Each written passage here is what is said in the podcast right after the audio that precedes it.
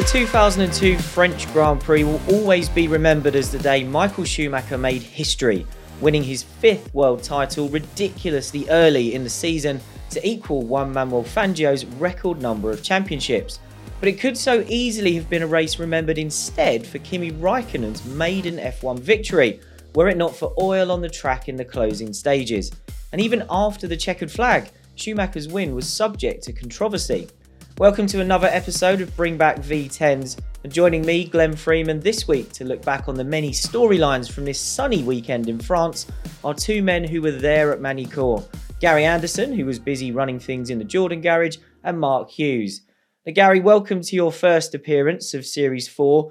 So, when you think back to the 2002 French Grand Prix weekend, what's the first thing that comes to mind? And I assume it's Jordan related. Um, yeah, it is really. I mean, it was all about points We've gone into the 11th um, race of the season, and, and basically we'd had a very bad start with reliability problems. We had had three three point scores, but you know when you think back in those years, it was you got points to sixth, so you could have a really good weekend, finish seventh all season long, and still not have a point on the board. So our full focus was to try and get the best out of the car. You know, uh, at best we had a midfield car, so we had to get the best out of it. I mean, getting getting us into the top ten was probably as good as Michael Schumacher getting on pole as such because that's where we really were. So we just needed to get the checkered flag and try to add a few more points onto the into the system there. But um, it all went a bit wrong, obviously, in the race, which we'll come to later. But you know, it's one of those sort of situations where you, when you go to a Grand Prix, you have to be focused on yourself. You can't really look at all the other stuff that's going on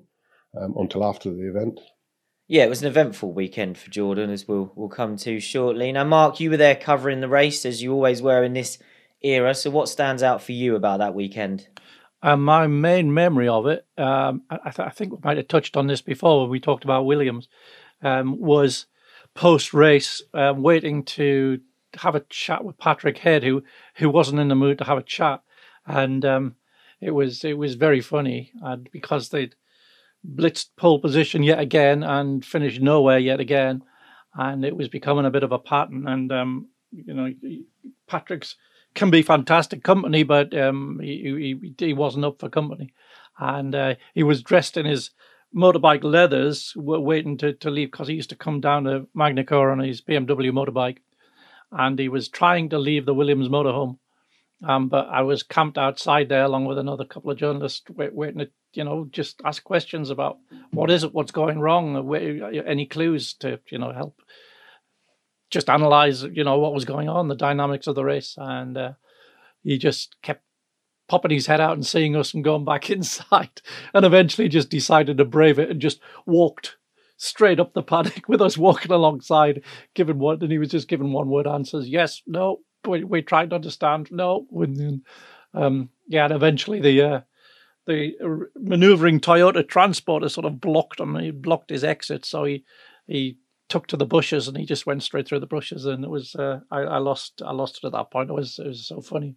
But um, yeah, that as we'll explore in this episode, this was a bit of a pattern with the Williams that that year, and um, that was yeah, that's that's my the, the standout memory for me of that weekend. Did you follow him through the bushes? no, I couldn't. It was too funny. yeah, I think I mean uh, whenever you look at it, though, they were fourth and fifth. I mean, we'd have given a right arm for that. So. Uh, not too bad a weekend for them. But you know, as you say, your expectations are all that you can uh, aim to achieve. Yeah, it's all relative in Formula One, isn't it? And uh, before we move on with the weekend, remember to get your questions in for our series finale episodes using the hashtag BringBackV10s on Twitter, or you can email BringBackV10s at the-race.com. And if you want to get early access to our new episodes and listen to them ad free, check out the Race Members Club where you can get all sorts of other benefits and perks as well, including a monthly Ask Gary Anderson podcast that's exclusive to our members. Our members get their own exclusive opportunity to put questions forward at the end of this series as well, and there'll be some other special Bring Back V10s bonuses for you down the road. Thank you to everyone who has left us a five star podcast review recently. Your support does mean a lot to us, and we haven't done any shout outs yet in this series, so here's a quick thank you to Andy Smith 2781 Indiana O, Candid Gamer, Pete F186, and T Conway 95. But let's get on with France 2002. And we're going to start with a saga that was quickly heading towards disaster in the summer of that, that year the fate of Arrows. The team almost missed the British Grand Prix until boss Tom Walkinshaw paid an outstanding debt to Cosworth of more than $4.5 million out of his own pocket. Arrows were granted an extension at Silverstone to have their cars scrutineered a day late on the Friday, but that grace from the FIA was not expected to be repeated in France. Walkinshaw was trying to sell the team to Red Bull at this stage, which had already placed Enrique Bernoldi at the team since 2001 when Sauber went for Kimi Raikkonen instead, as we've discussed in our previous series.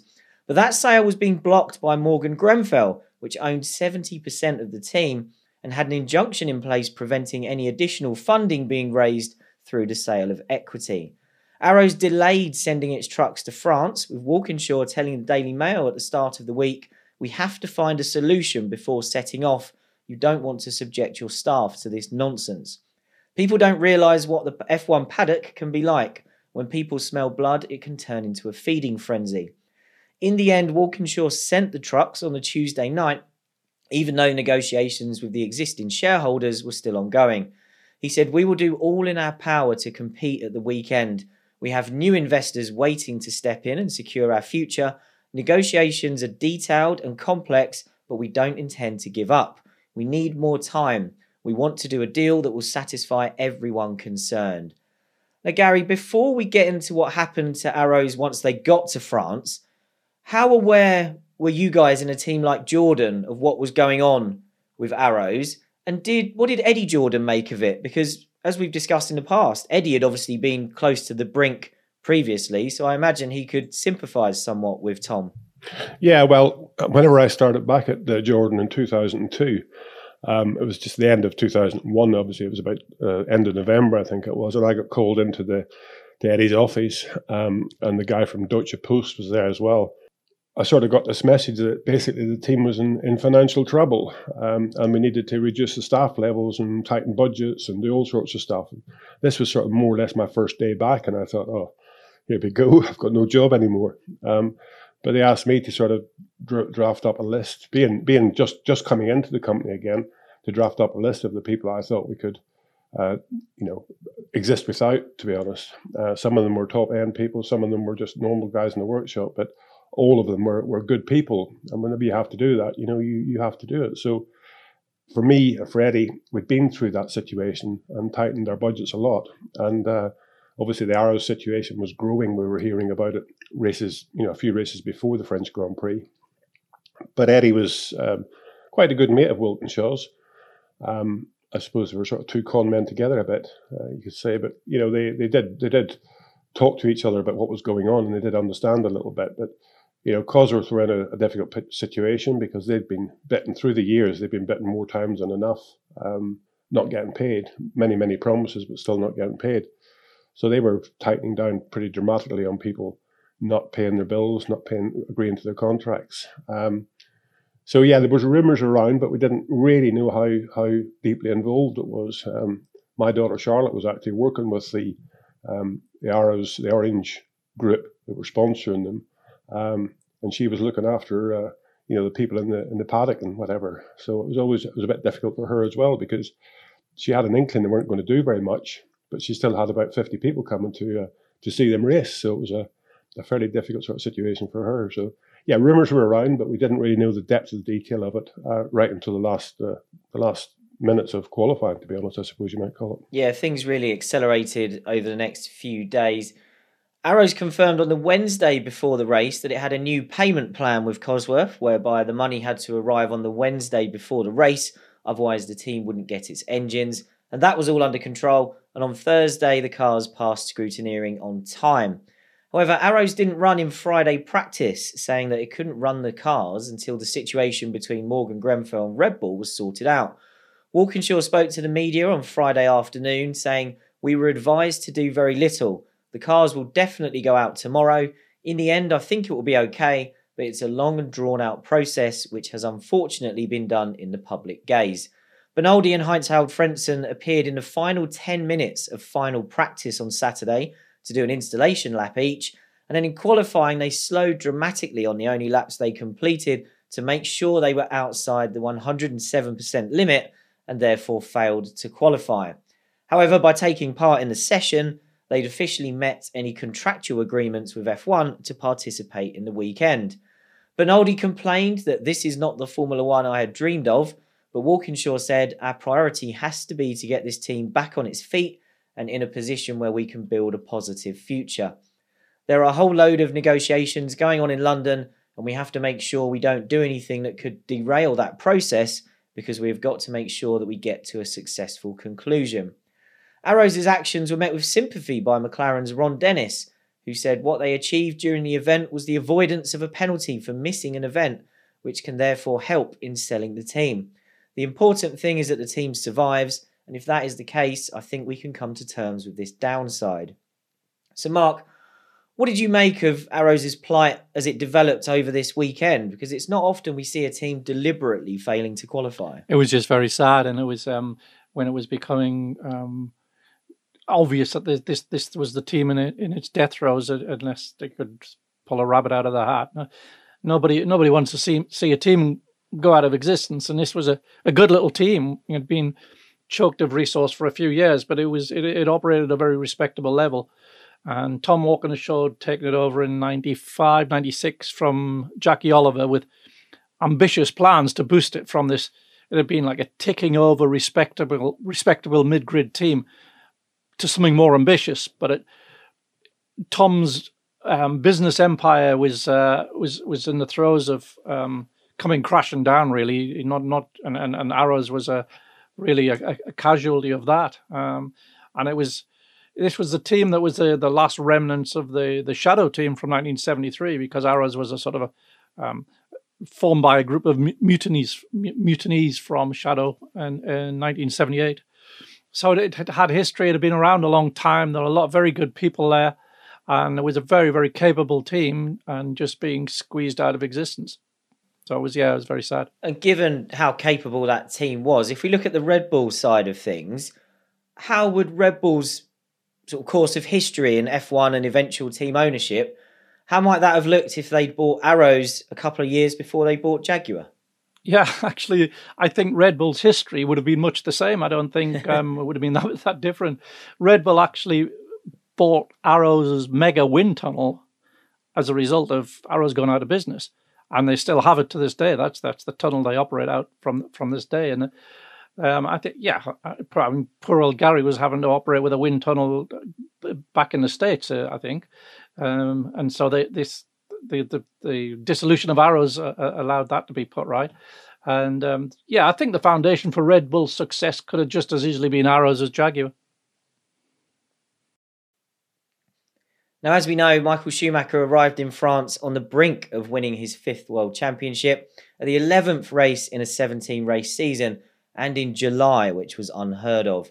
On the subject of why Ferrari was so dominant in 2002, having won eight of the first 10 races, Ross Brawn said, The results you get are a reflection of both the job you are doing and the job your rivals are doing. We have been very lucky, but you do make your own luck to some degree, but our opposition have not been as strong as they have been in recent years. Schumacher and team boss Jean Todt put a lot of that success down to Ferrari's close relationship with Bridgestone and Schumacher said, We probably have worked simply better, especially in the area of tyres. With Bridgestone, we have a partner who can tailor make the tyres for us. That is definitely an advantage. And in the years since, there's been little argument from Ferrari's rivals about Brawn's theory. Adrian Newey has called the 2002 McLaren a clumsy design, and Patrick Head has said that Williams should have won the championship in 2002, but its engines weren't reliable enough and the car wasn't good enough just a couple of key factors that were missing them for Williams. But Mark, what was your assessment at the time? Was Bridgestone already the major factor here for Ferrari's dominance, or was this a key example of McLaren and Williams slipping up? Um, those two teams did underdeliver, but I think Bridgestone's relationship with Ferrari, which um, Bridgestone Ferrari was the only um, fully major team that was running with Bridgestones, while the others were um, Michelin sort of took up the the, the, the bulk of the, the load. Um, Bridgestone's relationship with Ferrari and the money that was being spent doing tailor-made tires for Ferrari, pretty much, you know, tailor made to what Michael Schumacher decided he, he wanted based on his testing. While all the rivals were on his standard Michelin's, which were, be, were being developed through the season, but they, they had to is like you know one size fit all. I think that was a big advantage, and and rather it wasn't so much the tire concept itself, which is actually a more old-fashioned concept of tire than the Michelin, but Michelin was just in its second year back after 20 years away, and was still struggling a little for consistency. Um, but yeah, McLaren and Williams both um, underdelivered on their designs that year. The, the Ferrari was a significant step ahead of them. They were like previous generation cars compared to the F2002, which was a, a lovely, responsive, aggressive little car, perfectly in tune with, with Schumacher and the, the way he liked to drive. Yep. Now, there's just a couple of things on the tyres there. You got to remember, I think, that the knowledge of of Williams and of uh, uh, McLaren with the tire profiles from the Bridgestone days was very different to the to the Michelin. And I think I think that was just a little bit early in in, in time for the teams to really 100% realize how big an effect that was and having was having on the cars as well. So you know, it was a major change. Never mind the tire itself and how the tire worked, but actually how it affected the cars. And obviously, Gary Jordan were one of the midfield teams still on Bridgestones in 2002, along with Sauber and BAR.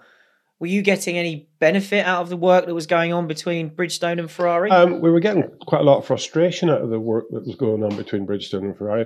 We, we actually did quite a lot of testing. Um, you know, whenever you say that Michael's tyres were tailor made for him and what he wanted, uh, Fizzy actually did quite a lot of testing with the, the tyres that Ferrari would get because um, Bridgestone weren't sure. You know, they weren't sure about going in this direction, so they would try to confirm it with another team.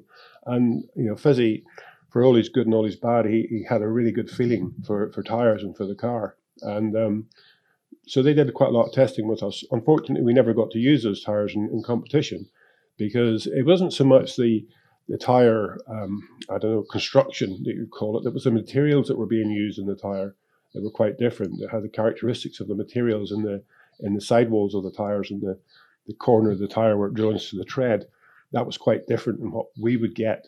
Though, although we would get a copy of that tire, it was a different tire. And you are talking, in any of the back to backs we've done, you are talking, you know, good tenths of a second, and maybe even up to, you know, three, four, or five tenths of a second on a on a ta- on a track where the tires were quite important. So we would get frustrated a little bit about that, and we tried very hard to corner them into to bring in enough tires for us. But they just, you know, they had that decision that Ferrari got these tires everybody else got the others, and that was the way it was going to be.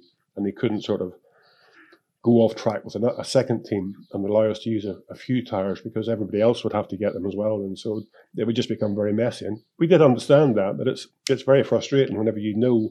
It's very frustrating for a driver whenever you know you can bolt on this other set of black bits, and they will just go quicker. But um, no, we just did the best we could with the tires we were given. Now, in the summer of 2002, there was yet another round of speculation over if the Volkswagen Group would consider F1, which is a story that never goes away even today. But the company's boss at the time, Bernd Pischetsrieder, said there was no interest, and he made an impressively accurate prediction. He told Autocar the manufacturers now involved in F1 each spend about 250 million euros a year. This pays off only when you are winning. The image loss for sustained failure is serious. I think one or two now involved will be gone within five years. That wasn't a bad prediction. Ford left at the end of 2004, Honda at the end of 2008, and then Toyota and BMW a year later. But Mark, in 2002, Toyota had just joined the grid, and Renault was back as the owner of a works team, having taken over and rebranded Benetton. So, in many ways, this was the beginning of the peak of F1's manufacturer era.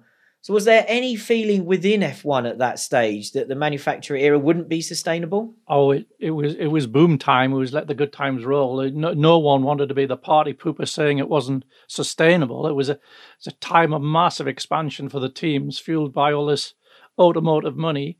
Um, I'd occasionally write a piece asking about what happens the day that when when the taps get turned off, but it, it got to say it was a bit off message. Um, I think the denial, I'd say, would be the the the overriding theme. Too many people making too much money to worry about when it might stop. Let's talk driver market next. This was the home race for Renault, of course, and on the Saturday, the team announced its 2003 driver lineup with test driver Fernando Alonso replacing Jenson Button alongside Jarno Trulli. Looking at the Alonso side of the equation first, Renault Sport President Patrick Faure said, We feel Fernando has all the right qualities in terms of speed and concentration. It is important to have him racing in 2003 to get experience before a serious attack on the championship in 2004. Alonso said, I have worked hard as a test driver this year to convince the team that I deserve an opportunity to race. Next year will really be like the start of my career. Renault is obviously very different from Minardi, where he raced in 2001, as we discussed earlier in this series. It will be my first experience of racing for a big team, and we have a really strong potential for the future. So, Mark, as I said, we talked about Alonso's route into that Renault test drive earlier in the series when he left Minardi and took a year off of racing for 2002. Was there always an inevitability that he would step up into the race drive as soon as 2003? Yeah, absolutely. We'd, we'd been been hearing about how he was comparing in the tests to Trulli and, and Button, and he was creating something of a, a, sensation within the team. I think he took it as an, his absolute mission that year to ensure he always went quicker than both the, the race drivers. Um, and it was absolutely no surprise. He, so, yeah, it left because of the the way that the contracts were. Um, I think Jarno still had another year to run.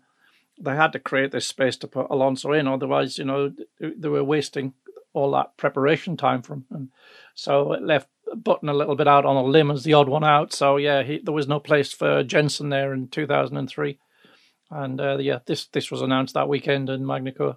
I, th- I think also the fact that the the commitment that Alonso put in for with Renault was just second to none, whereas Button was a bit, you know, in younger days was a, a little bit more of uh, having a bit of fun, I suppose you might call it in Formula One. He had reached that that level, and his his his focus and commitment wasn't hundred percent, whereas Alonso just you know doubled anybody's concentration level, and you know he was just another Michael Schumacher in a way. He just knew what he needed to be to be a successful Formula One driver. And very few drivers actually achieve knowing that, to be honest. The Button side of all this is a bit more interesting because Button said he'd been told the day after the British Grand Prix that he was losing his drive. And he told the media in France he was slightly shocked because the season had been going so well. Button wrote in his book that the reason for his shock was that he didn't realise Trulli and Alonso both already had contracts for 2003 so of Renault's three drivers, it was only his contract that was expiring after 2002. There was a reasonable amount of sympathy expressed from Renault. Uh, Flavio Briatore said, This season we have been lucky to have three of the best current F1 drivers in the team. Unfortunately, we cannot keep them all, and a decision had to be taken. I'm sorry to see Jenson go, as he has done a superb job for us this season. Button said it hurt because he felt he'd responded well to a kick up the backside from Flavio over the winter, and he'd worked hard with the team to understand more about what makes a car and driver fast in F1. Jenson said in his book, No doubt about it, I was going to leave Renault a better driver in pretty much every respect, but I didn't think I should be leaving, leaving at all. They had made clear their intention to challenge for the title, and I wanted to be around for that. On the plus side, I never really fitted in at Benetton, then Renault. I always felt like someone visiting rather than a permanent fixture. At least I wouldn't have to put up with Flavio anymore. What was he playing at? Putting me in a dark place, then helping me clamber out, only to shove me back in again. Now, Gary, you mentioned that Jenson's reputation kind of went through a bit of a roller coaster in his first couple of years. There were questions about his application. He had that great first year with Williams, then a dreadful 2001 with Benetton. In 2002, when his performances picked up again, had that started to repair his reputation among the, the teams in the pit lane? Um, uh, to a certain extent, yes. But I think that you're only as good as your competition. And obviously, you know, whenever we talk about teams beating other teams, you're only beating the people you're competing against. And again, for for Jenson, it was it was a bit tough because he he did get put against uh, Fernando Alonso, so it was it was judged against that. I mean, he scored more points than Trulli up to that point in time of the season. You know, everything was sort of reasonably positive for him. But I still think that uh, he didn't show that out and out hunger and commitment that Formula One requires from somebody that might just win a world championship. It's, it's a bit bigger than that. And you know you have to be very cutthroat in it. And I don't think that anybody outside of the of the teams that he worked with could see that. And obviously, if you can't see it, then you, you just don't sort of go there. But I think what he said in his book was true that you know that the time with Flavio probably helped him. He just didn't have enough time to get it to mature to the level that would give him that cutthroat um, attitude to. And I think even saw that even even through the rest of his career as well. You know, obviously he, he won the world championship with Brawn, but going through the rest of his career, it was always uh, it never really had that out and out. I've got to I've got to do this. He didn't see that total commitment and hunger in, in the guy that you see in Michael Schumacher or now Lewis Hamilton, you know, um, Max Verstappen, Fernando Alonso at that point in time. So he never really showed that to me. The Button's availability sparked plenty of interest from other teams, although by the time of Renault's announcement, his future was in fact already set. He turned down offers from Toyota, Jaguar, and Sauber, although he had been spotted at the Sauber factory and said he was only visiting to pick up some Swiss chocolate. But he decided to go for BAR, and in his book, he called the approach from team boss David Richards a stroke of good fortune. Button said at the time he was flattered by the enormous attention he'd received but he felt that Richards' long term plan for the team, plus the relationship with Honda, meant BAR offered him the best chance to become world champion.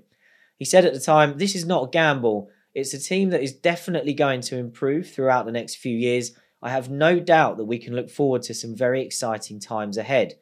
Once the deal was announced, Richards said, Jenson has an extraordinary talent which now needs to be nurtured in the right environment for it to flourish.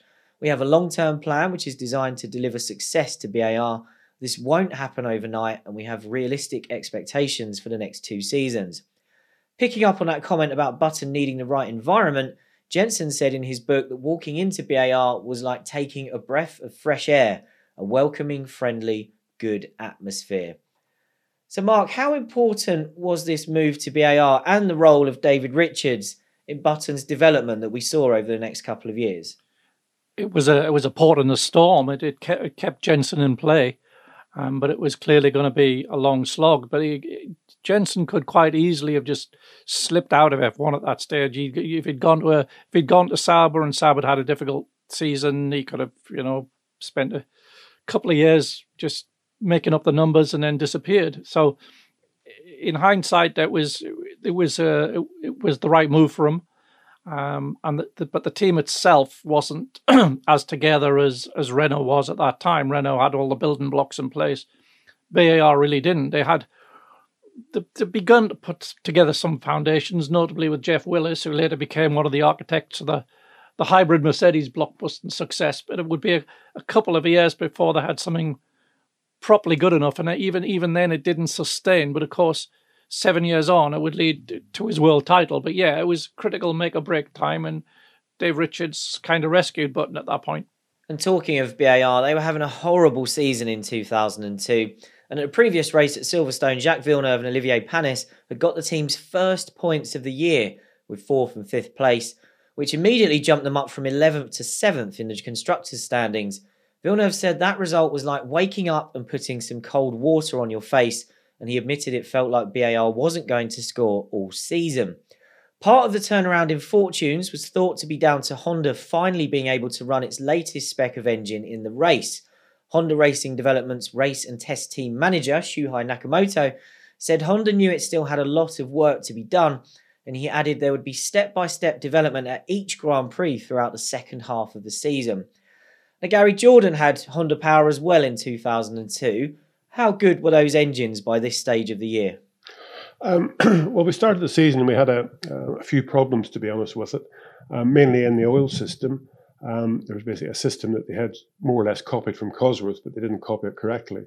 And you would get very random oil temperature. Um, one, you leave the pits once and go out, and the oil temperature would be fine. You leave it the next time, go out, and the oil temperature would be 20 degrees hotter.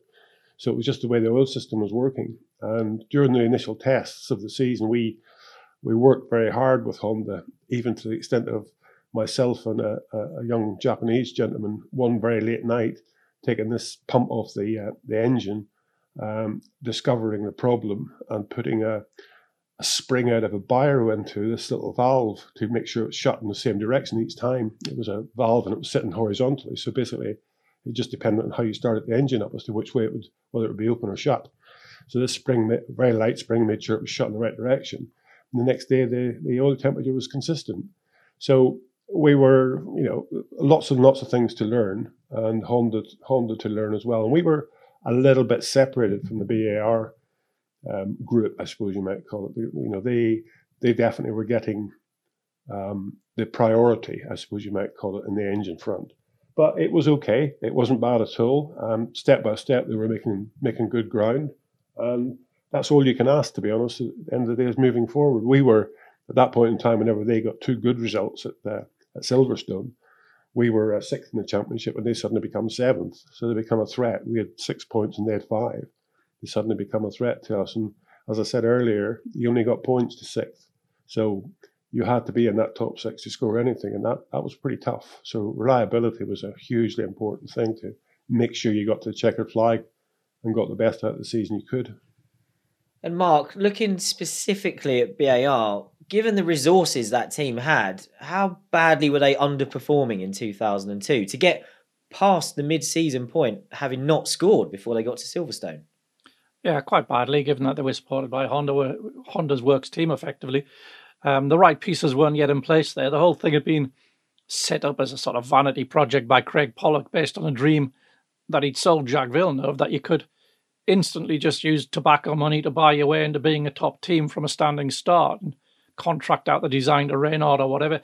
F1 was already too complex for that to ever, ever worked. So that, that realization had dawned, and, and now the team was trying to get itself properly established, haven't had the reality check. And it was it's having to grow organically, but still had a lot of the layers of the original misguided project within the organization. And it, it took years to get right. And because there were good people in there, would occasionally come good. And the, the 2004 car in particular was very good but the management never seemed to understand why anything had gone well or badly. It was a it was a bigger project than than Dave Richards was in place to take on. Really, it couldn't be done as a, a side project, a ProDrive. It, it would only start coming right when Honda brought Ross Brawn in six six years or so after the period we're talking about here. Yeah, well, we just mentioned Reynard there. I was uh, doing Indy cars in 2001 with Reynard out in America, and uh, I was back in England for some reason, and um, Adrian asked me to go into the into the BAR meeting room and have a chat with some of the, the designers, engineers, and whatever. And we had a you know a good chat about it. But the biggest thing, to be honest, was everybody was blaming everybody else between the chassis and the, and the engine relationship. Nobody was working in the same direction.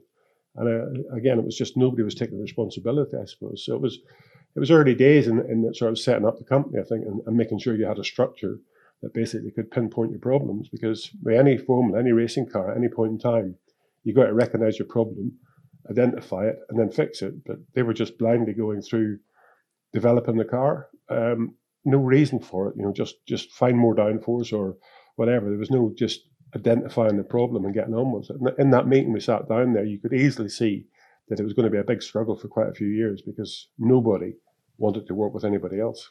Yeah, and we got some interesting insight from David Richards at the start of our previous series when when he told us some of the things he had to do to turn that team around. And looking more specifically at the disastrous start BAR had in 1999, let's just say we're coming back to that storyline later in the series. But elsewhere in the driver market, McLaren test driver Alex Wurz was another man in demand. Wurz said on his website that he was negotiating with three teams and he told the Austrian press that two of those teams were promising him a race drive, while McLaren was offering a three year contract and more money to stay on as test driver. In 2016, Wurz revisited this story on the McLaren website. He said, For 2003, I had the chance to race for Jaguar. It was a three year contract guaranteed by Detroit, and I would have done it. The Jaguar execs went a long way to try and get me out of my McLaren contract, but in the end, McLaren decided not to let me go. That was pretty tough, especially after what happened to me with Kimi. And that's referring to a story we told in our Raikkonen 2001 episode, where Wurz was briefly told he would be racing for McLaren in 2002, only for the team to go quiet on him and then sign Raikkonen instead. Mark, was it a shame that Wurz spent so many years out of racing, or did McLaren do him a favour by not letting him leave for Jaguar, which I imagine Gary might want to come in on afterwards as well? It's one of those questions we can't really know the answer to, isn't it? The they got Mark Webber instead, who dragged the, the 2003 Jag into grid places. It it had no right being, but then fade in the race. And they didn't fix the fundamental problems there during that time. And, and Wurz would have faced exactly the same limitations as Webber. But Webber used the credibility he'd gained at Jaguar to parlay that into a Williams drive, where his teammate, ironically, would be Alex Wurz. Um, and there was no question of which was the quicker driver there. So I, who knows how it might have played out? It might have played out with a different dynamic. But um, yeah, I, I, don't, I don't think the um, the history pages were changed that radically. Let's say. No, I agree. I mean, you know, the, the big problem with Jaguar really was trying to get the um, the management focused in a direction that you had to go, and, and it wasn't you couldn't get instant results. I think they felt that you know they they they came in whenever I was there they came in buying Stewart Grand Prix, who had won one Grand Prix that year, but had a had a pretty good season in, in 1999, uh, and they expected us to be you know podium contenders in 2000. So the, the the building blocks weren't being put in place. It was just this hoping for this miracle to happen, and if the miracle didn't happen, then they they didn't understand because as far as they were concerned, it was just about going through the motions and doing the job as opposed to building for the future. Um, getting decisions out of Ford was very difficult. And I think that carried through for quite a few years. I mean, Red Bull showed that you could take this team over, restructure it as such, bring in the right people, and you have a, a championship contender immediately, or a race-winning contender immediately. And then you build for championships. But it, um, I don't think it would have changed as, as Mark says the history books as to what had happened because it wasn't an individual that, that made it work. It was a whole change of philosophy, I suppose you might call it. Okay, we've reached what I think we can call the Jordan section of this episode. So Mark can grab a cup of tea and check his emails while Gary takes us inside the yellow garages. By this point, there were growing rumours that Jordan would have Cosworth power for 2003, with some reports claiming Eddie Jordan had signed that deal during the weekend in France. Eddie was asked about this on the F1 digital channel and he went absolutely spare. He said, please make your mind up. Is it Cosworth? Is it Honda? Is it Toyota? Is it Mercedes or BMW? This is becoming ridiculous. Every time we bring our head above the parapet, it seems to be talking about engines. I'll say in my clearest possible English, I have a three year contract of which I'm in the second year with Honda. Jordan is in a position where it does not break contracts. I can't make it any clearer than that. If you are concerned about the issue, then I would suggest that you put it on record with Honda because my view is that we will be using Honda engines next year. This is a case where it is almost too late if there was a change of engines. I would have thought that that would have given you some insurance that perhaps the Honda relationship is ongoing and will and will provide engines for the next year. If we were to go to somebody to find an engine for next year, there would be some damaging time frames involved. Now, Gary, as it turned out, Jordan did lose Honda for 2003 and did end up with Cosworth Power and a decent severance package from Japan. Was Eddie's real frustration here that unfortunately the rumours he he was being asked about were actually true? Um, uh, yeah, I think so. To be honest, um, one of the things that happened during 2002, and I can't remember, I think it was the British Grand Prix time, um, was that Honda wanted to buy uh, to Jordan Grand Prix. Um, there's always been these you know bits and pieces of rumors about it, but it never really happened. And so it, it um, was one of those sort of situations where it, it had to come to a high sometime at some point in time. We we did start to look at the Cosworth engine, and again, as I say, the dates of when it really happened, uh, but it was the mid-season. It was around that point in time um, that we had to start looking at it. And the relationship with with Honda was was uh, struggling a little bit because obviously the BAR situation was building up. So we had a we had a difficult situation there as to whether Honda would get involved more with BAR or whether they would actually get involved more with Jordan. Um, and Eddie didn't want Honda to take over Jordan. Really, he didn't see it that he could walk away from the team, which is what was would have been asked of him. Um, so it was, you know, Honda got behind behind BAR, and obviously that, that left us behind. That left us was, nowhere to go really as such. We could have been a customer engine for another year as such, but um, we wanted to try and build someone different from that. So yeah, Eddie was probably being asked the questions that he knew the answer to, but didn't want to know the answer to. Um, and the and sort of stating that he had a three-year contract meant that somebody might have to buy that contract out. He didn't want to have to do that, so it was putting the pressure on somebody else to put their hand in their pocket and and relieve them of some cash so that Eddie could have it to uh, take him forward somewhere else. Yeah, I think we've discussed that in our Austria 2002 episode that um, the, the, the severance package was good as long as it went towards another engine. But Eddie's mood wouldn't have got any better on Saturday morning when Giancarlo Fisichella had a massive crash coming out of the long, fast Estoril right hander early in the lap. His front wing failed, getting stuck under the car and sending Fisichella skating wide into a tyre barrier at high speed. F1 doctor Sid Watkins said Fisichella couldn't race, and Fissy said afterwards, I don't remember what happened. I feel all right, I just have a headache and neck pain. The doctor told me it's not possible to race because of the very big deceleration I experienced around 34G. Uh, Gary, before we come on to the incredible story of the driver Jordan tried to get to replace Fisichella, tell us a bit more about this crash and how badly damaged was the car? Yeah, obviously in a, a 34G crash, there's a, there's a fair amount of damage. Um, structurally, the car was okay. Um, we think the front wing probably got damaged over a, a curb uh, earlier on in the lap or early on in, in that session. Um, it's always difficult to know whenever you get a bag of bits back. It's uh, almost impossible to know, but you, you know, you, you, look at all the bits and you see what happened. We've done plenty of miles on with that front wing, um, and we didn't, you know, expect any problems. I suppose there may have been, um, but the car itself, you know, suspension damage and whatever, so it, it uh, definitely damaged it quite a lot. So it would, you know, needed a complete rebuild to be honest. Fizzy, as I say, had a bit of a headache and a sore neck, which I'm not surprised with. Um, so it's, it's one of those sort of situations where, you know, uh, Sid Watkins is very good at making those judgments as to whether the driver should continue or not. And it was the right choice not to continue. Yeah, I was standing trackside in the practice session at the very fast chicane around the back. I think it's called the Nürburgring chicane. And I'd watched Fissy uh, understeer over that very high curb and the car took off and landed with a hell of a crash. And he just kept going. And I was surprised to see him come come past again the next lap. And then the lap after that, he, he crashed. And so I'd figured that he'd probably damaged the car in some way in the incident that I'd seen. And I remember when I got back to the paddock, going to find Gary and just letting Gary know. And I think you'd already picked it up by then that he'd, he'd had some sort of uh, incident the lap before, but I, I saw that happen. He just, he just, the, the, car must have been about three, three foot in the air, and came down very heavily, um, sort of front, front end first. The thing, the thing you have to remember now, and actually, it's, it's quite important because it relates to flexi wings, uh, which is you know F1 world as, as it is now is going through it. At that point in time, um, and especially for us as a team, we you know we would build stuff rigidly um, because that's all we knew how to do.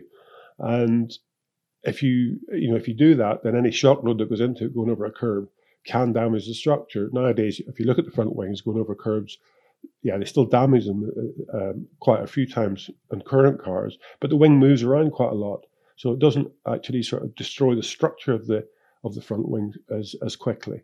It destroys components on the front wing quite quickly, but not the structure of the front wing. So, flexible wings to a certain level is not the wrong thing to have um, because it does allow those those um, you know those those big bangs across curbs to be absorbed into the structure when it can move a little bit.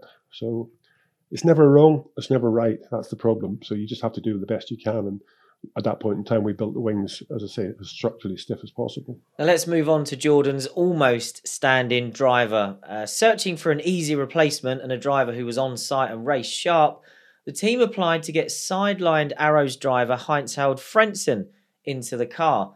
Nothing wrong with that, you might think, but this was one year on, almost to the day, uh, from Jordan sacking Frentzen mid season in 2001, just before his home race in Germany.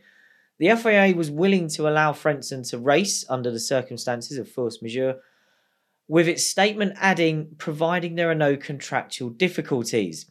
Unfortunately, there were. Frentzen said contractual obstacles could not be overcome, and Jordan released a statement saying potential legal technicalities not involving Jordan meant that Heinz-Harald was unable to accept the offer. He wants to do it, and Jordan wants to do it, but his management has stepped in. Uh, Gary, Frentzen's dispute with Jordan over his 2001 sacking still wasn't settled until December 2002. So, how on earth did he almost end up racing for the team in July 2002? Well, whenever you say there that um, that Jordan wanted to do it. I think you have to say Eddie Jordan wanted to do it with Frentzen. let's let's separate the two because nobody else thought this was a very very bright idea at all, especially Honda. Uh, I mean, the last thing they wanted was somebody who was driving with a Cosworth engine to get to know about their engine, and they.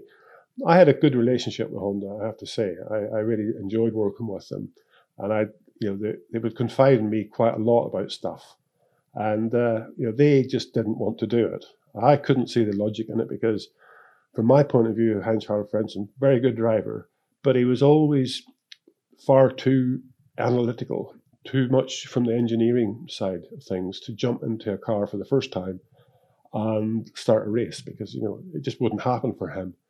It's not he's not that type of driver.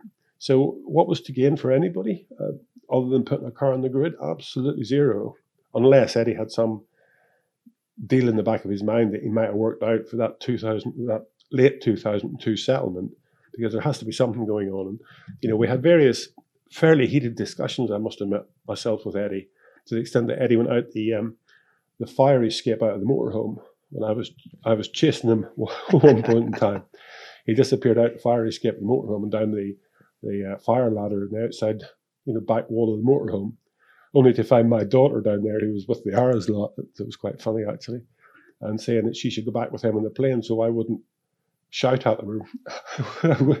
I wouldn't be too upset with him if my daughter was there. So, yeah, funny, funny set of circumstances to be honest. And I was just relieved whenever it couldn't happen because I knew I didn't see what was going to happen for anybody at, at all. There was nobody going to get any big pat in the back. You know, it wasn't a race that we were going to potentially win because we didn't have a car capable of that. And it, it was just madness, to be honest, all around madness. Let's get on with the rest of the weekend then. Montoya took pole for Williams, his sixth of the season and fifth in a row, which is which is pretty remarkable when you consider how dominant Ferrari was.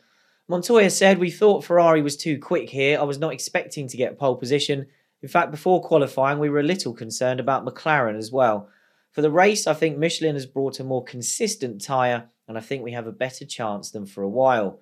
Ferrari had made a habit of turning those recent qualifying defeats into race wins, though, and it seemed pretty confident of being able to do that again. Ross Brawn said, If we can stay with Montoya, there is a good chance we can try and win through the pit stops. We would have preferred to be on pole, but that could have spoilt the recent tradition, which has seen us win the last three races without starting from the front. As we were firmly in the midst of a tyre war at this time, there was a lot of talk about the tyres, Bridgestone said the run of poles for Michelin and Williams was an unfortunate pattern, but it hoped that the pattern of Ferrari getting ahead on Sunday would continue. And Michelin's Pierre Dupasquier said the French firm had been investigating some interesting technical paths to try to work out why it couldn't translate its qualifying speed into results on Sunday. And Mark Montoya was the only non Ferrari driver to take a pole position in 2002 and he ended up tying Schumacher with seven of them through the season. What was it about the Montoya Williams BMW Michelin combination that was so much more potent on Saturdays than Sundays? Um, they had a they had a car that worked that tire very hard, which worked very well over one lap, and th- that that tire was a much better qualifying tire than the Bridgestone. That old fashioned Bridgestone concept I was talking of earlier really limited how soft they could go on compounds because their their tread ran quite a lot hotter than the Michelin one. Michelin with its radial construction and bendy sidewalls, it could have the tread absolutely planted to the surface with the rest of the tire sort of bending around it, if you can imagine, which it allowed it to run cool and the compounds to be softer. And I think that and the BMW horsepower and Montoya monstering it all together, that was good enough for those seven poles, but the, the car wasn't as good and would, would abuse those tires, you know, very quickly um, far more than the Ferrari with its tyres. And it's one thing doing it over a lap, but downforce will always win out over a race. And in the race, the Williams just wasn't in the same league. So, plus the the the, the, the Michelins at this point were a, a, a, much fussier tyre than the Bridgestone. You, you had to run through this graining phase. With, they were much more sensitive to conditions. So that the Ferrari spec Bridgestone was a great, very consistent race tyre but in qualifying, the Williams had more tyre grip and more horsepower, and that was enough for, for those poles. Yeah, one of the things about the tyres um, that was quite interesting was that Bridgestone would would control the, the compound on their tire to like within 0.1 of a millimeter, and every circuit would be different. And they really relied a lot on that, the fact that they could get enough heat into it for the race, but dissipate that heat so the tire wouldn't get too hot. Whereas the, the Michelins were quite a lot heavier tire, they had quite a lot heavier tread on them. So they would heat up very, very well, very, very quickly because the tread would move that little bit. So for that one lap, it was very good. But then they wouldn't get rid of the heat again. So, you know, the, the, the tire itself was, the, Bridgestone tire was, was really sort of manufactured to be a race tire for consistent lap times, whereas the, the Michelin would be good for that one lap, but then it wasn't, it was, it was too much moving in the tire after that. So, two different philosophies completely, um, because whenever we got involved with the, the uh, testing the Michelin tires at the end of 1999, going into 2000, um, you know, we the first thing we found was that the, the Michelin tires were almost two kilograms per tire heavier, um, and that was a, a, Michelin philosophy that you you needed the mass in the tire to get the consistency and the temperature of it. So uh, it was a whole different philosophy, to be honest, just the way they worked. As Mark says, with the soft sidewall and the and the stiff belt tread, the two of them were working individually and you just the, the, sidewall was a carrier for this belt that had to sit on the ground. So it was very, very fussy tire as to how you ran it, whereas the Bridgestone was a much more forgiving tire. Michael Schumacher joined Montoya on the front row with Rubens Barrichello and Kimi Raikkonen on row two, then Ralf Schumacher, David Coulthard, Button, and Trulli. Eddie Irvine took Jaguar's first top 10 grid position of the year, with Nick Heidfeld Sauber completing the top 10. On race day, there was all kinds of drama before and just after the start. Barrichello's car failed to fire up on the grid, which was potentially significant for Schumacher's championship hopes. Then Felipe Massa managed one of the more blatant jump starts you'll ever see, while at the first corner, Olivier Panis and the sole Jordan of Takuma Sato came together. Panis carried on until lap 29 when he stopped with concerns over a vibration BAR couldn't trace, and he was quick to head over to the Jordan pit wall to complain about Sato. By this point, Sato was already out of the race as well, having bizarrely slid straight on at the final corner and into retirement a few laps before Panis. Now, Gary, I couldn't see you in the TV shot of Panis and Eddie Jordan having their chat on the pit wall, so you might not have heard much of that complaint. But was was Taku still struggling to find his feet in F1 halfway through his rookie season? Um, yeah, he was. Uh, one of the interesting things with Taku, obviously, he was very quick but he, he hated understeer. And we'd always start the weekend off, and you know, during practice, him his his, his uh, engineer at that time was James Key, who's now technical director at McLaren. Um, James was a young kid in the block, very very intelligent young kid in the block, but a young kid in the block at that point. So he got led by his driver a little bit, and Taku would always complain about this understeer, and James was clever enough to fix it. Um, so usually by you know by the time he got to qualifying or something like that, um, Taku would have got rid of his understeer, and the next thing you know, he'd be in the gravel trap because the car would just be too too nervous to drive. Um, and it was one of those sort of very difficult situations for James. You know, he he wasn't confident enough to stand up against them. Um, so Ta- and Taku would not listen. You know, he wouldn't listen. You, you know, you need that little bit of understeer just to give you the confidence uh, in the car where what the car is going to do. If it's right on a knife edge, then it'll bite you. It'll bite you very quickly.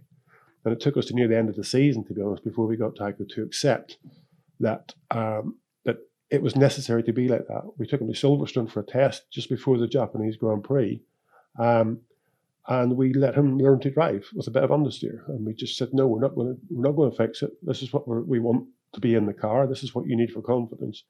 And when he went to Suzuka, it was the same. You know, moaning about understeer, but we just didn't dial it all out for him. And suddenly he, he, got a result out of it. So, you know, earlier in the season, if he'd listened and, and drove a more benign car, he would have learned quicker and he would have, he would have got some better results. But uh, he just didn't like it like that. He liked, liked it to be on the nose and the rear end moving around. As I say, you can only do that for so long and then you end up in the gravel trap. So he learned from it, but he learned too slowly.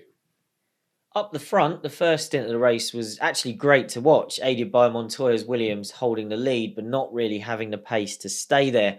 After 20 laps, the top five cars, Montoya, Schumacher, Raikkonen, Ralf, and Coulthard, were covered by less than five seconds.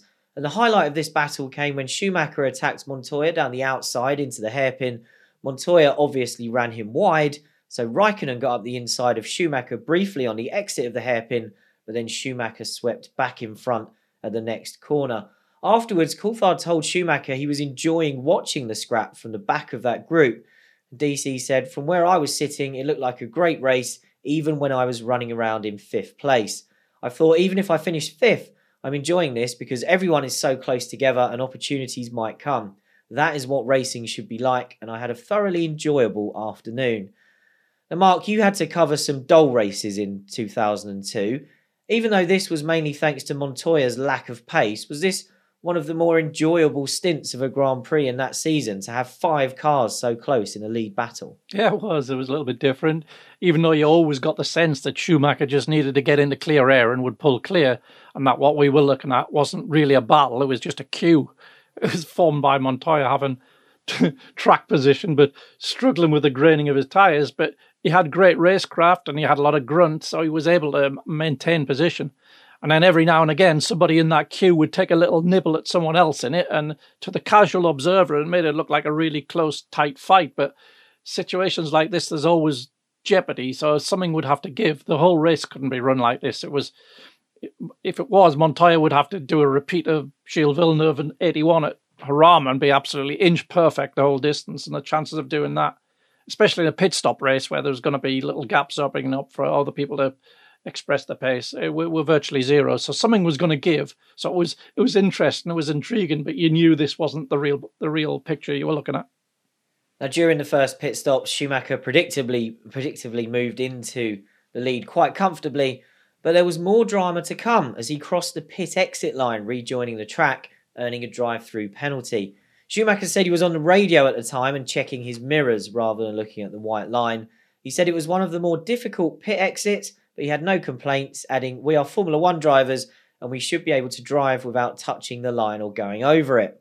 Schumacher put the hammer down before serving his penalty, perhaps showing us one of those rare glimpses of just how fast Ferrari could go if it had to in 2002, and he quickly built an 8 second lead before coming in and rejoining third behind Montoya and Raikkonen. He nearly did it again after serving his penalty, but he wasn't the only driver to commit that offence during this race. Massa did it when serving his drive through for his jump start, which is just brilliant. But Ralf Schumacher and Coulthard both did it as well. Now, Gary, crossing the pit exit white line was still a pretty new thing to get penalised for in the early 2000s. Do you think drivers took a while to adapt to it, or was this just an extreme case because the pit exit at Magny-Cours was on the outside of a fast corner? Um, yeah, it is a bit of an extreme case, to be honest. But, you know, I think racing drivers, what, 19 years on now, are still struggling with white lines and track limits and pit entries and whatever. So, you know, it, it hasn't actually gone away completely to, at all. But then, yeah, it was a bit a bit difficult to come to terms with it. But it was, you know, go out the pit lane at Magny-Cours, you got the fast left hand corner, which you know you're arriving flat out if you're on the track. So it could be definitely difficult to to negotiate another car if it went across that white line and then you go into the Estoril corner, the fast right hander from there. So leaving the pits, you want to use as much speed as possible, and you can basically leave the pits and go flat out um, through the first two corners without any real drama as far as car was concerned. But it did mean you would have to cross that white line, and so there was an advantage there. Um, it's just as Michael says, you know, they are professionals; they should be able to recognize white lines. Um, because even if you're colorblind, a white line's a white line, isn't it?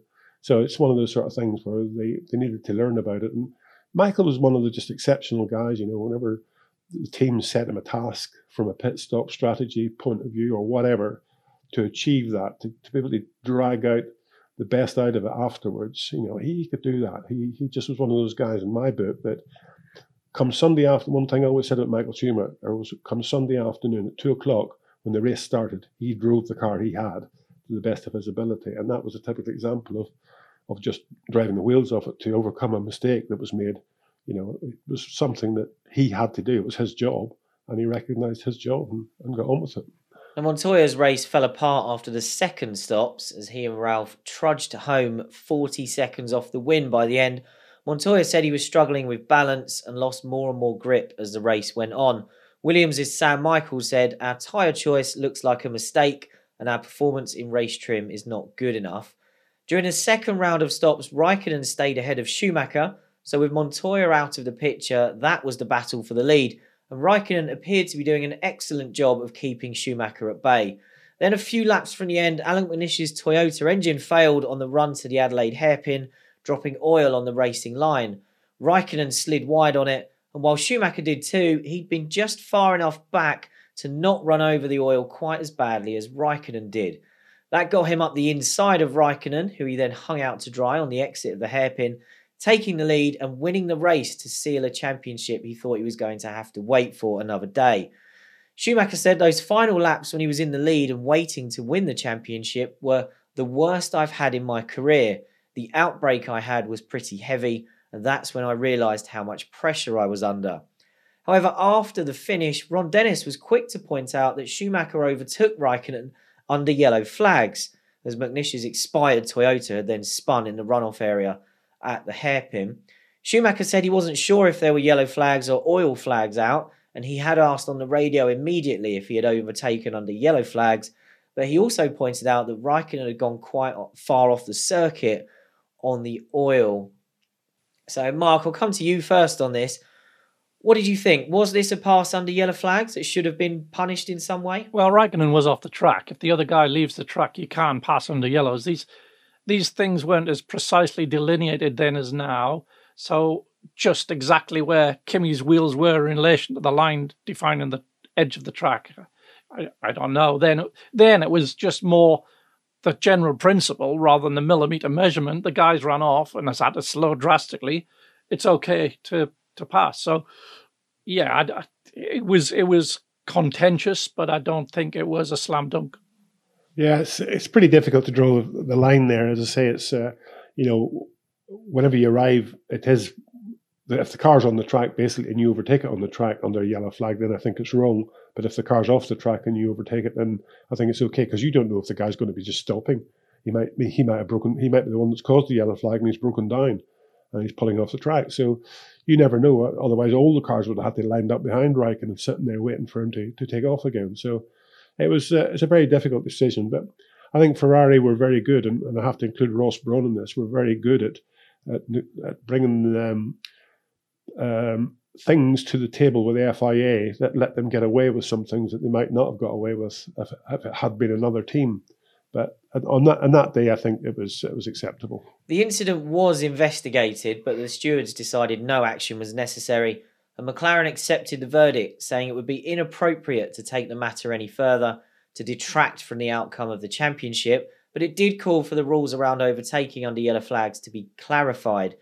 Raikkonen called this maybe the most disappointing race of my life, pointing out that there were only yellow flags, no oil flags and he said by that point he didn't really feel under pressure from Schumacher because he had the gap under control and he was taking it easy. In Raikkonen's authorised biography called The Unknown Kimi Raikkonen, he says Schumacher being gifted the chance to overtake him pissed me off for a long time. So, Mark, let's look at Kimi because this was his first season with McLaren. Despite not winning the race, how good was this drive to withstand that pressure from Schumacher in an inferior car. Oh, it was a great drive. He'd, he'd got in front because of Michael's pit lane exit area, but he then withstood the pressure from a faster car. Um, the McLaren was on a better tyre choice than the Williams. It was a, on a not a it was on a different compound of Michelin, and it was kind of to its tyres anyway. It was a better balanced car, uh, but it just didn't have anything like the BMW's grunts. But yes, Kimi was he's perfect in how he used that, and he showed he showed he had no fear of the big occasion and that he was ready. You know, he's ready for the big time. It was his first season in a big team, and there's always a question mark. Uh, you know, against the the guy that's looked very special um, in a in a smaller team as a rookie, but he, does that translate? And I think this was when he sort of underlined and um, you know really very clearly that there, there was no there was nothing to be worried about. He was absolutely ready to go wheel to wheel with Schumacher. It was no big deal to him and he ran off the track because there were no oil flags um, for McNish's oil, and it wasn't his fault. Uh, so Kimi arrived on the scene first, enabling Michael to react to events and, and pounce. That's all that happened. But Kimi's performance was faultless. Yeah, the interesting thing for me is the fact that he, he was driving for the team, you know, McLaren run by Ron Dennis, and Ron Dennis was the one that complained about him being too young and inexperienced for Formula One the year before. Um, you know, and then signs him up, and, they, and he's there. I mean, Kimi's a, an exceptional talent, um, and I think you know he's, he's been unlucky is the wrong word, but he's enjoyed his Formula One time dramatic, you know, very very well. He should have had so many more better results, but they didn't happen for whatever the reasons were. But uh, it shows that Ron Dennis was good at recognizing young talent and signing him up for 2002, but pretty bad at recognizing young talent and, and uh, complaining about him whenever he was sour. Let's finish with Schumacher then. We have to finish with Michael Schumacher because this was the day he made history. He'd matched Fangio's record of five titles, which had been the benchmark since Fangio won his final title in the 50s. Schumacher said, I've never been good at these moments to find appropriate words. It has just overcome me. I've been asked very often about the comparison. I have to apologise that I'm not considering it too much because I feel that what Fangio has done in his time is not comparable to what we do. The effort he had to put in at the time was probably quite a lot more just being a driver than these days where you have so many people around you, where you have a lot more teamwork than you had in the past. Therefore, I feel it's not appropriate to compare these things, at least from my point of view. I simply enjoy the achievement itself without trying to compare it to someone. Gary, you weren't in F1 in Fangio's time. I'm not going to try and make you sound older than you were, but you spent a long time, many decades, working in the sport. Do you think that was a fair assessment from Schumacher to avoid the comparison of the eras? Yeah, I think it is. To be honest, it's so different. You know, whenever you think in Fangio's drives that he had, and uh, his his priority, I suppose, during during his drives would have been about survival.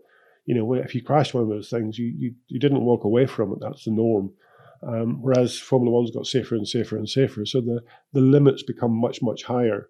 So I don't think you can really relate it because the, the actual expertise required each different sort of decade, I suppose, even is completely different. I have a big spreadsheet based on every driver that ever won a Grand Prix.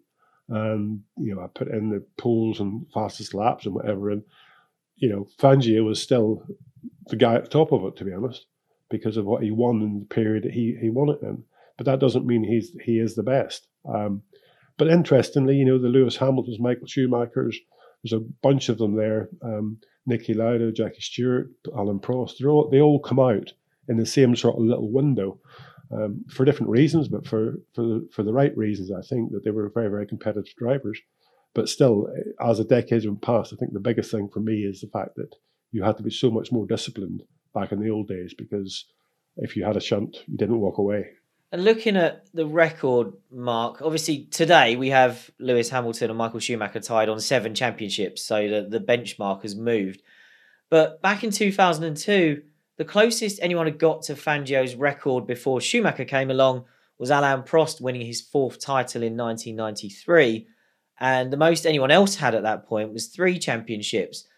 So before Schumacher and Ferrari went on this tear at the start of the 2000s, had there been a point over the years where you ever thought Fangio's record might be matched or broken? I guessed that it would someday. Yes, um, the records are there to be broken.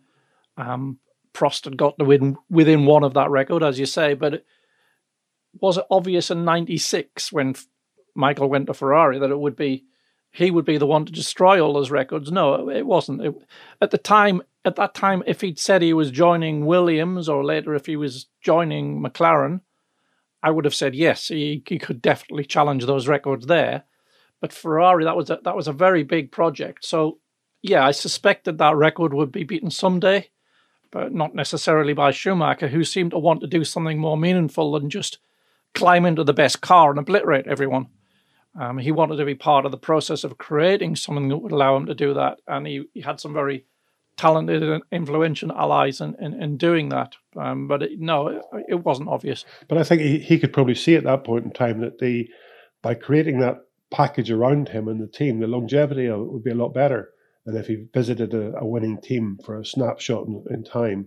You know, um, you can never get that longevity that you need to get as many championships. So going to McLaren, whatever, might have been the right thing for one year, but it definitely wouldn't have been the, the right thing long term.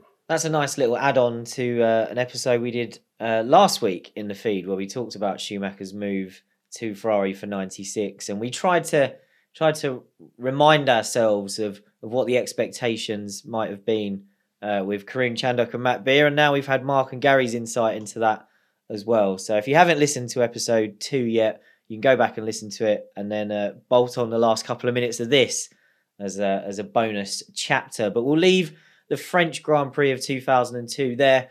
Probably one of the more eventful weekends of that season. Thanks to Mark and Gary for their memories of being in the paddock at Magny-Cours that weekend. And as I said to them off air during one of our ad breaks, I enjoy the fact they both have stories of people running away from them in hilarious fashion during that weekend. Remember to get in touch with us for your with your questions for our series finale using the hashtag BringBackV10s on Twitter.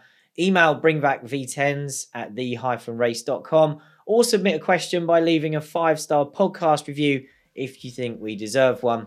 And if you'd like to get early access to ad-free versions of our new episodes and get access to an exclusive monthly podcast with Gary, sign up to the Race Members Club, you, which you can find out more about over at the-race.com forward slash members club.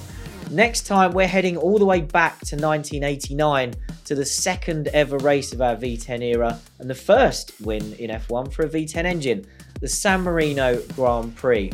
It's a race famous for a lucky escape for Gerhard Berger and the falling out that was the true start of the feud between Ayrton Senna and Alain Prost.